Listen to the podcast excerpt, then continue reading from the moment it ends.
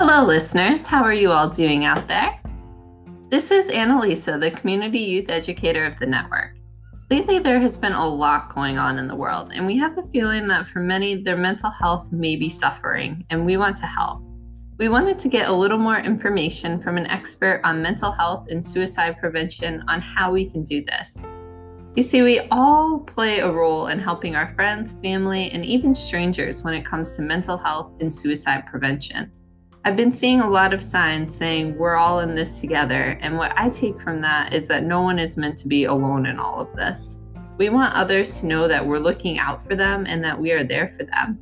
However, while people's intentions may be positive, sometimes it's hard to know what to do or who needs extra support. So, we're hoping this interview can help give some answers so that you can be able to help others better or to help yourself if you're struggling and having a hard time. Today we'll be talking to Joanna Fornwalt. Joanna is a licensed clinical social worker for the Town of Enfield Youth and Family Services Department. She's been in this position for the past four years and has lived in the Enfield area her whole life. She has been working with youth and families in different capacities in this area for 16 years. So she has a lot of information and a lot of passion for this local area and we're talking to her today specifically about suicide prevention and mental health to get some answers on what people can look out for, how they can help, and some trends on what's going on right now. We're looking forward to this and know that there's going to be a lot of great information. So let's get started. Hello, Joanna. Thank you for joining us today and doing this interview. Can you tell us a little more about the work that you do?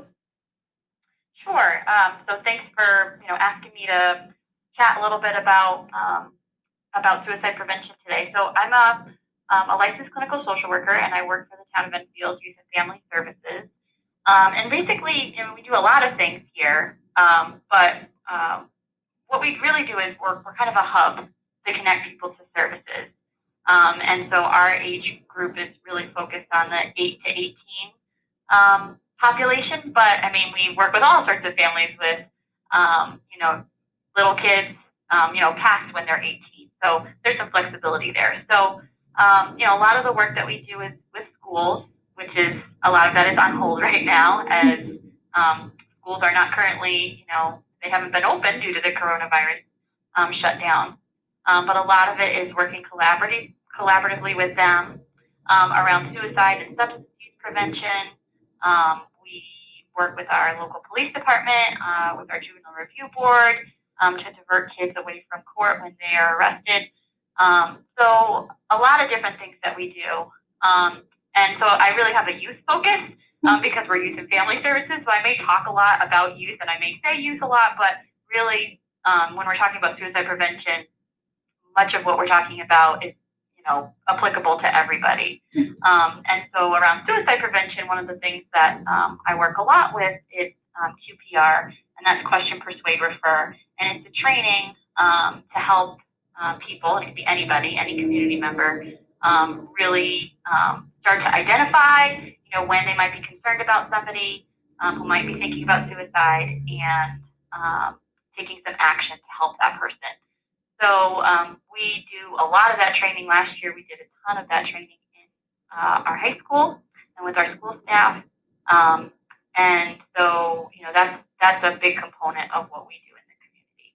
It sounds like you do a lot of great work.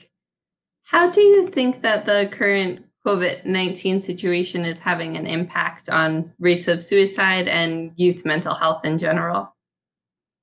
Yeah, so I mean, certainly COVID 19 is exacerbating what previously existed, right? You know, if mm-hmm. somebody um, was, um, you know, already, you know, struggling with depression or anxiety, um, this situation is certainly um, making those challenges even more difficult. We have new stressors.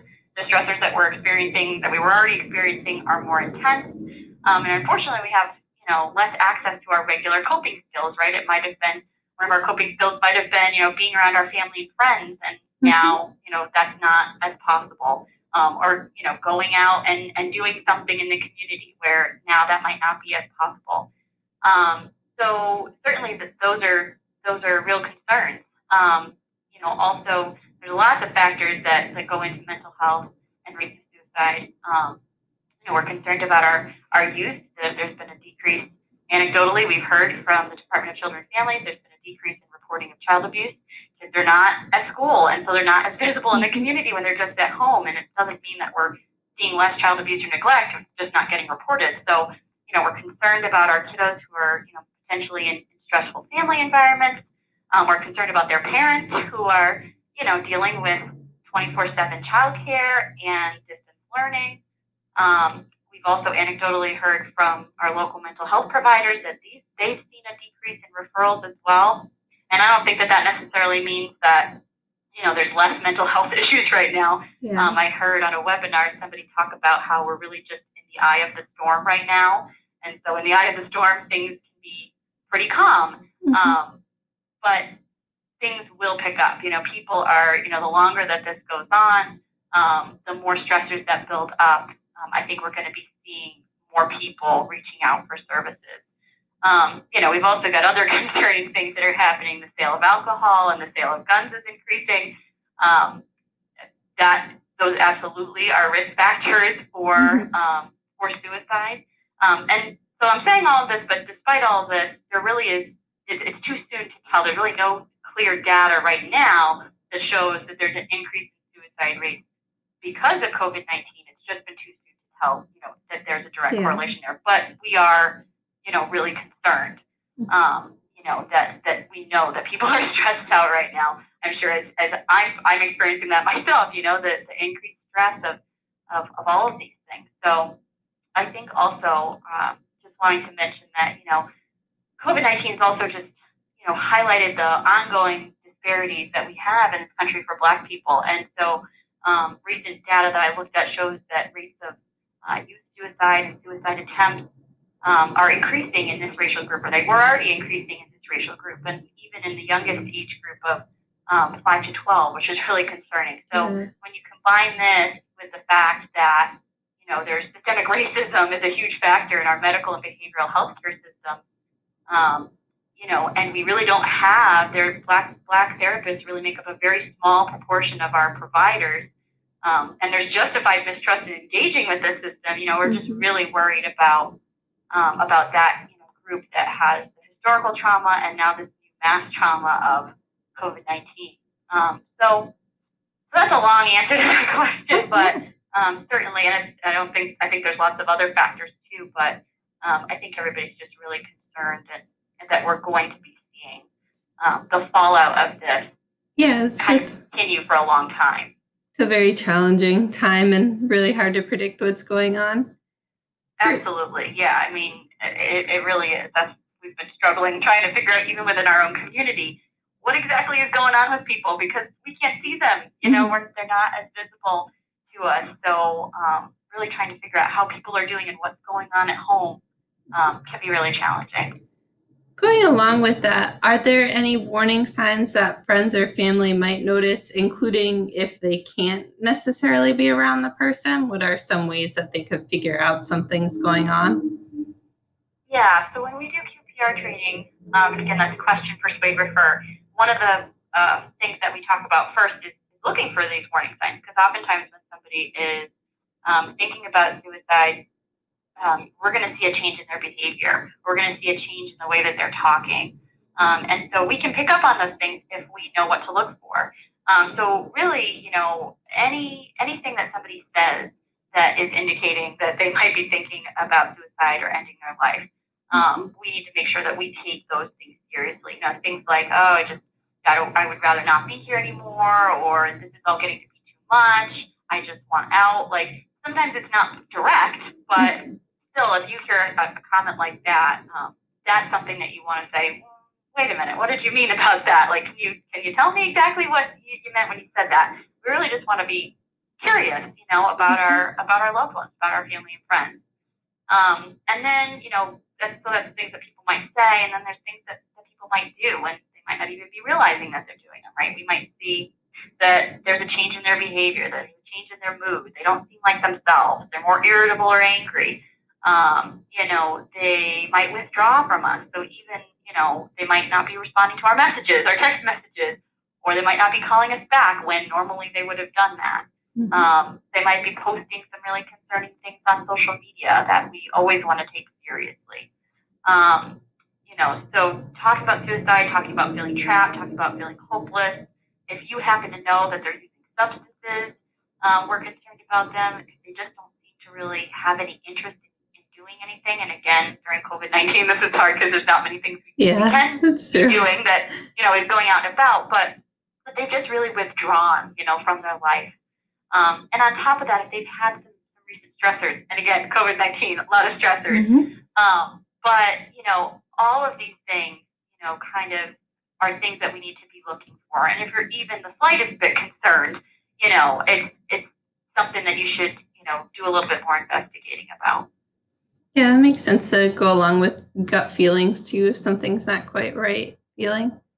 What could, Absolutely right. Yeah. So we tell kids, you know, like you know your friends. You know, you you know, you know how your friends are and how they act.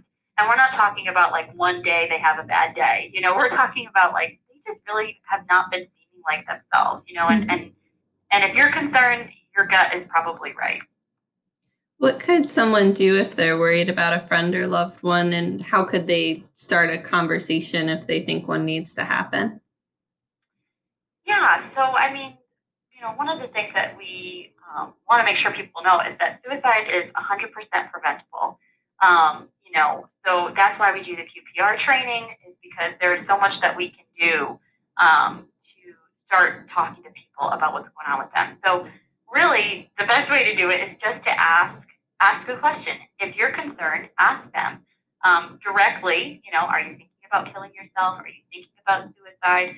Um, you know, or you know, sometimes people might feel like you know that that would be difficult to do, and and it might be, and you might be uncomfortable. But I'd rather be um, uncomfortable and have my friend be a little bit, you know, upset with me if that wasn't what it was that they were talking about. We can fix that, but I can't fix that if you're not here. Like I can't, um, you know, I can't live with myself if I don't ask the question. So I'd rather be uncomfortable asking that question and potentially really helping somebody um, you know, get connected to the help that they need. So ask the question directly, or if you need to do it indirectly, you know, you can just kind of say, you know, sometimes when people get really stressed out, like you seem to be, you know, they think about suicide. I'm just wondering, you know, is that is that what's going on for you? Mm-hmm. Or in whatever way, you know, you feel comfortable doing it. And you might have to practice that. We try to talk to people in QPR training about about practicing it because it's simple, but it's not always um, you know, easy for us to overcome these uncomfortable feelings or the stigma around mental health. Um, so practice it. Um, you know, offer hope because hope is really what prevents suicide. People, when they're thinking about suicide, or feeling really hopeless. Um, and so anything that we can do to just offer some hope, to say, hey, I'm here with you. I'm, I'm going to stay with you, even if that means on the phone or on Zoom or whatever it is. Like, uh, we'll get through this together. Um, you know, those kinds of things, just to really sit with them um, in whatever is going on with them and listen and, and, and offer them, um, you know, some hope is, is what we is what we ask people to do. And then, you know, once you've done that, um, you know, we don't expect people, especially kids, right, to um, you know solve this problem for this person or, or be their therapist or anything like that. We we want to ask people after you've kind of you know sat with this person, you know, try to get them to a professional who can who can help them. Try to be that warm handoff. Say, I'll go with you to the to the appointment, or let's make the call together. Um, and so there's lots of resources um, for kids.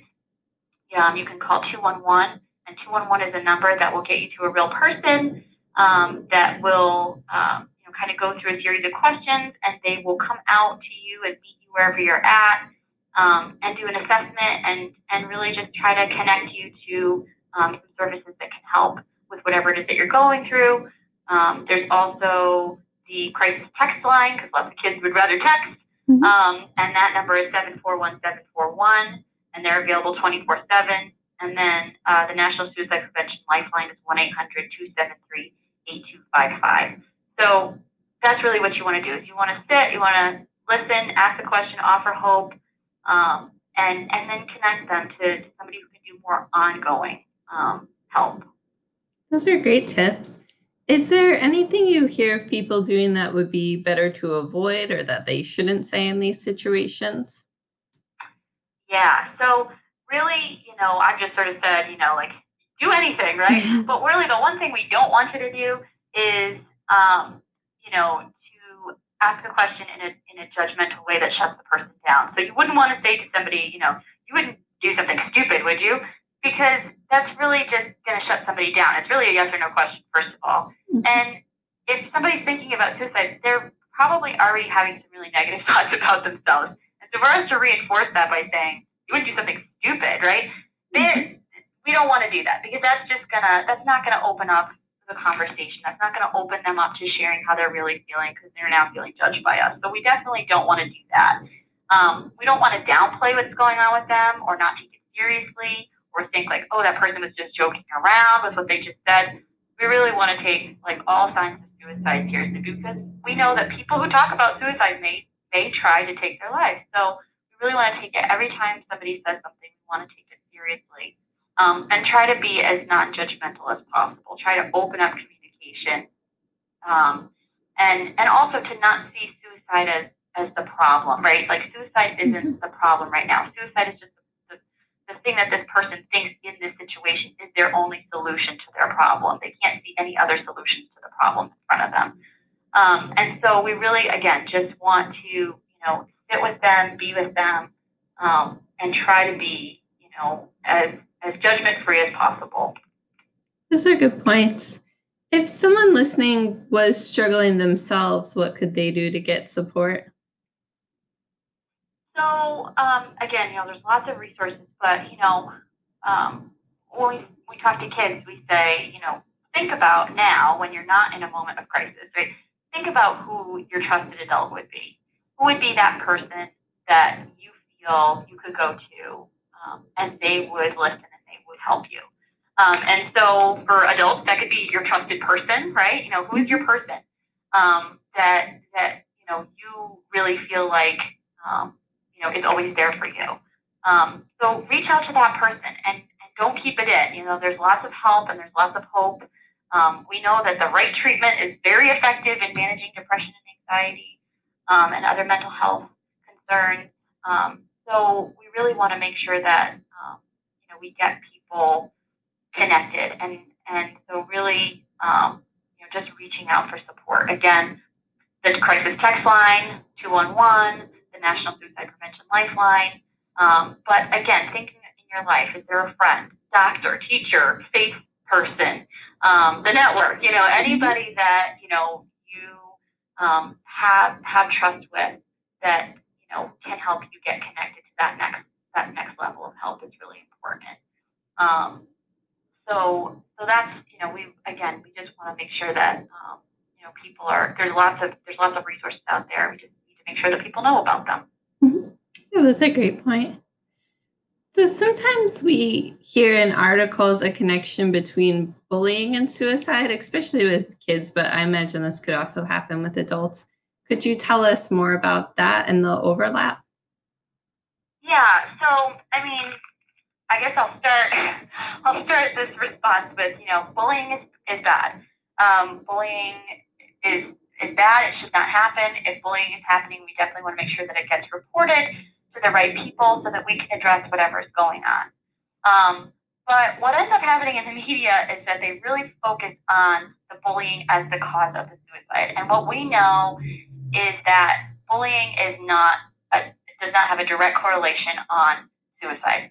There are plenty of people who have been bullied and they do not go on to attempt suicide or die by suicide, right? But we know that bullying is one factor of many other factors when in combination with all these other things, underlying mental health concerns, stressors in their lives, um, you know, that bullying in combination with those things can be one of the, the reasons that somebody might feel really hopeless. I mean, we know that bullying is significant in kids' lives. Um, it's sort of become a 24-7 thing where, you know, they can't really escape when they leave school because we've got social media, um, that they're you know constantly engaging in, and you know it's, it's kind of a constant presence presence for them. But again, um, you know there are many many layered factors to what goes into someone feeling so hopeless that they feel like their only um, response to dealing with that problem is thinking about suicide. So, um, you know, it is a factor, but just you know, want people to know that it's it's one factor of many, and there's no direct correlation, um, you know, one to one correlation between bullying and, and suicide. Well, that's good to know. And another kind of complicated angle we hear sometimes with the people we work with is that while it's we definitely encourage people to take suicide seriously all the time. Sometimes we have people in unhealthy or abusive relationships where they have a partner that's threatening to kill themselves if they try and leave the relationship. What could someone do in a situation like that where they do want to take it seriously, but they also want to be able to get out of that relationship? Yeah, so I mean, this is definitely, you know, this is definitely a tough one. And, and you guys actually are, are probably, um, you know, positioned to answer this question better than me. So maybe you can, uh, you know, respond to my responses and mm-hmm. help me, um, you know, kind of figure out how, how we should deal with this. But sure. I mean, my, my thought is, um, you know, when they're telling you on the airplane to put your mask on before anybody else's, right? Mm-hmm. I sort of have that mentality. If you're in an unhealthy situation, um, you really have to take care of yourself first. Um, you know, you it is not your job to keep someone else alive. It's your job to keep you alive. And if that is um, something that you have to make a decision between, my responsibility you need to you need to focus on yourself first. And you can also access any of those other um, you know resources that we talked about. You can um, you know, call in a professional to get help. You can call 911 if somebody is threatening suicide and you think that they're, um, you know, going to imminently harm themselves. You call 911, and um, you know, the police and EMS will come out and assess that person and get them to help if needed. Or you know, get yourself to be in a safe situation and call 211 or call a suicide prevention lifeline and and, and you know, let them. Um, you know, kind of help that person. But if you need to keep yourself healthy, um, and put that mask on first. I think that that's um, kind of the message that we need to um, that we need to tell people. Because again, you can't help anybody else if you're if you're not well, right? Mm-hmm. Um, so I don't know if, if you have any other thoughts about that though, because I'd be interested to hear um, from your perspective if, if that is kind of what you guys um, share with people. Yeah, that's very similar. We do try and encourage people that if somebody is having those thoughts so that it's important to take it seriously, but staying in the relationship isn't going to be what helps them. So trying to get them professional help or connect it to somebody else is going to be much better for both people so that they can get out and so that the other person's getting support. Because if somebody really wants, is going through that, uh, the relationship isn't going to be the thing that that we think makes it. Because like you said there's that whole combination of factors with mental health and different things going into it too. Right so yeah, we do absolutely yeah so we do try and encourage them to call 211 or the police or somebody that the person has as their trusted person if they're really close with their parents or a friend or something maybe getting them involved instead yeah absolutely right there like I said, it's not it's not your only your job to keep mm-hmm. somebody else alive. That is not your job. You know, there's lots of other people out there that can help this person. You know, for you to feel like you have to take that on yourself. Um, you know, is is in and of itself not healthy, right? Yeah. So, um, yeah, that's I, but that is very difficult when people are, um, you know, in a relationship that is, um, you know, unhealthy. Yeah, it's definitely a struggle because they feel so much responsibility in that situation. So you want to try and help them see that there's other options. Yeah, absolutely. You know, I, I think people also just, you know, um, like I said, just like have to think about that that analogy of like putting mm-hmm. the mask on yourself first. and it's not selfish. It's not selfish yeah. to take care of our own um, well being first if, mm-hmm. if we're in a situation that that's unhealthy. Yeah, that's a good way to think about it.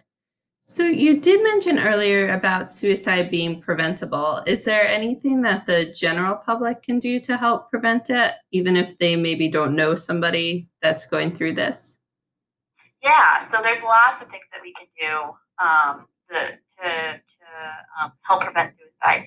So, and actually, I would I would argue that like even if you don't know somebody who is who has um, struggled with um, suicide, and you probably do, you just don't realize it, right? Mhm. So, so um, there's lots of people that, that are out there struggling, and they're just um, afraid to talk about it. They're afraid of our judgment. They're afraid, um, you know, what we're going to think of them or what we're going to say to them. Um, so I would say it's probably it's probably pretty likely that you know somebody who has experienced this situation. Um, so really, just normalizing talking about mental health um, to decrease the stigma around mental health and increase people seeking help. Right? We should be able to talk about suicide in the same and our mental health the Mhm. same way that we do about cancer or heart disease or anything like that. Right? These are all health conditions that can result in death.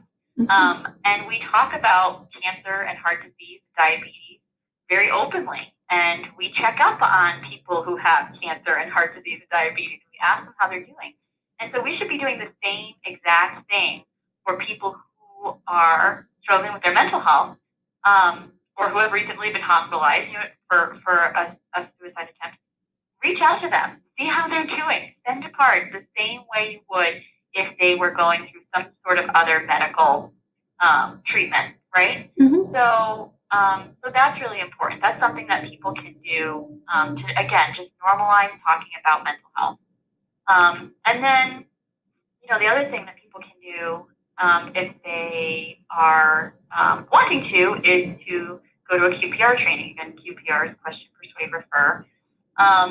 And right now it's a little it's a little bit more challenging, right? Mhm. Because we are in a time when um, we can't all physically be together, and um, so any of the QPR trainings that we had planned on the books for the community um, did get canceled when COVID nineteen um, you know shut everything else down.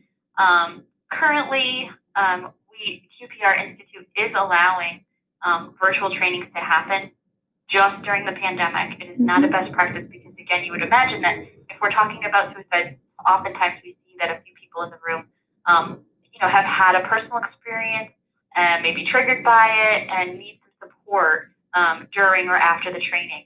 And in a virtual uh, format, that can be a little bit challenging. And it's not to say that we can't do it, but um, again, it's not the best practice. They do want to get those QPR trainings out to people, so they are allowing it to happen virtually right now with a lot of um, kind of checks and balances on, on what needs to happen. We haven't offered that yet um, because we're trying to figure out how that would work for us and, and our comfort level with it. Mhm. But when we are able to do them in person again, um, we do offer trainings in the community. We did one at Calvary Presbyterian Church back in the fall, um, and I believe we were planning to do one at Hazard, Hazardville Methodist Church, um, but that one got canceled in March. Know, but if somebody is personally interested in QPR, um, they can go to um, the website qprinstitute.org, and there is a um, online training that they can do. I think it costs twenty nine ninety five to do it. So, um, you know, or you can wait until we, we get them back up and going in person. Um, or certainly, if anybody has any questions about QPR or what more they can do to get involved, because we do have a lot of suicide prevention efforts in the town of Enfield. Um, they can always give us a call at Youth Services, and we can talk to them about how to get more involved.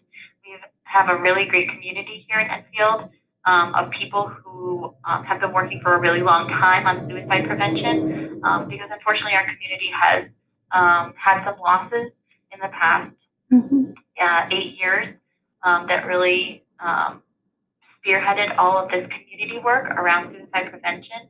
And so we have a great um, coalition of, of people that work within the town, our schools, our police department, EMS, um, our local mental health, um, our faith community, and our town folks um, really working together. Um, and that's really the only way to do it, right? It doesn't rest with just mental health people to deal with mental health. We really all have to be, it, it intersects with all of these different groups. So, really, the best way to address it is um, by getting everybody together and figuring out where your piece is. And um, in Enfield, we really have a great, a great group working. Whenever we go anywhere and talk about what's going on in Enfield, other towns are like, "How did that? How did you guys get to do that? How did that happen? Tell us how to like replicate this." And it's really hard for us sometimes to even talk Mhm. about how you replicate it because it really is about you know the relationships that we have in this community and the, the way the wonderful way that everybody has um, you know, work together to really come together around this issue. So um, if anybody is interested in, in getting more involved in the suicide prevention work that we're doing in the town, they can always reach out to us and, and we will figure out, you know, a way to get them involved. That sounds great. Do you have any tips for people to stay mentally healthy during all the current stress with all the things going on lately? Yeah, so um, this is a tough question, right? Because yeah, there's lots of things that we can still do. Um, so really, what I would say is, you know, instead of like reinventing the wheel and trying to figure out like, you know, okay, everybody else is now you're like doing all these things, so I need to be doing all these things you know, what can I do I'm at home? Just do what worked for you before. whatever has worked for you before, whatever your coping skills were before, see if you can still try to engage in them. Yes, some of them are going to be impacted, right?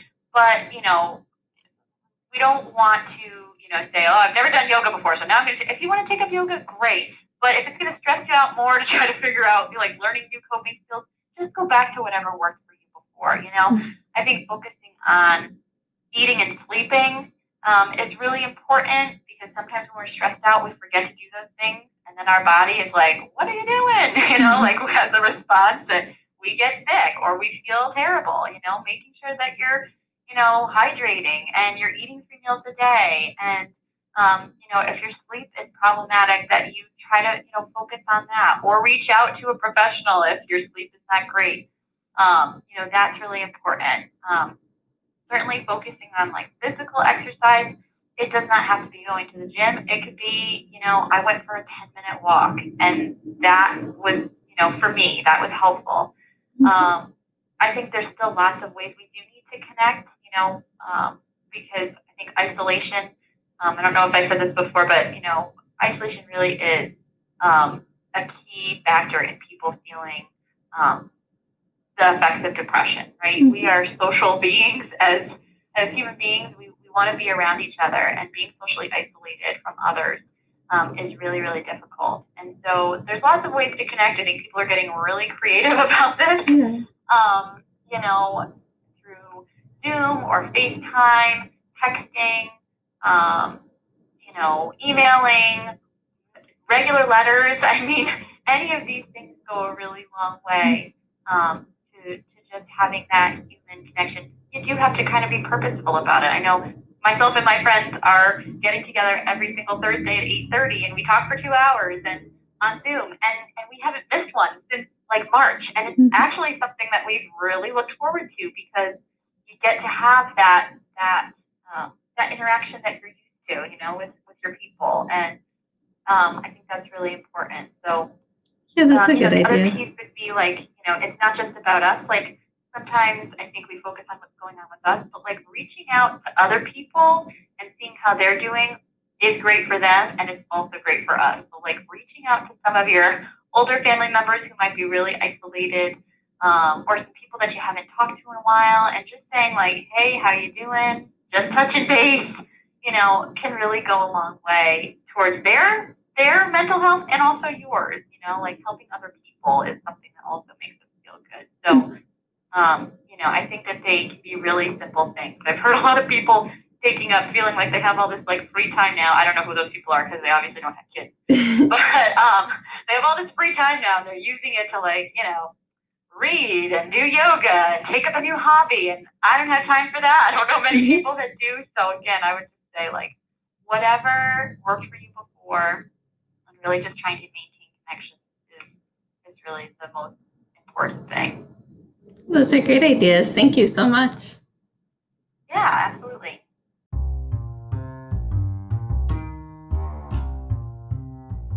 Thank you so much, Joanna, for all that great information. We really are lucky to have a resource like you in our community. As you can hear by listening, there is a lot of hope and there are so many options and resources. We will write some of them in the written part of this podcast too to make it easier for you to find them. If you have any questions or feedback, please send them our way. We always want to make this the best it possibly can be for you. Thank you for listening, and I hope that you all have a wonderful day.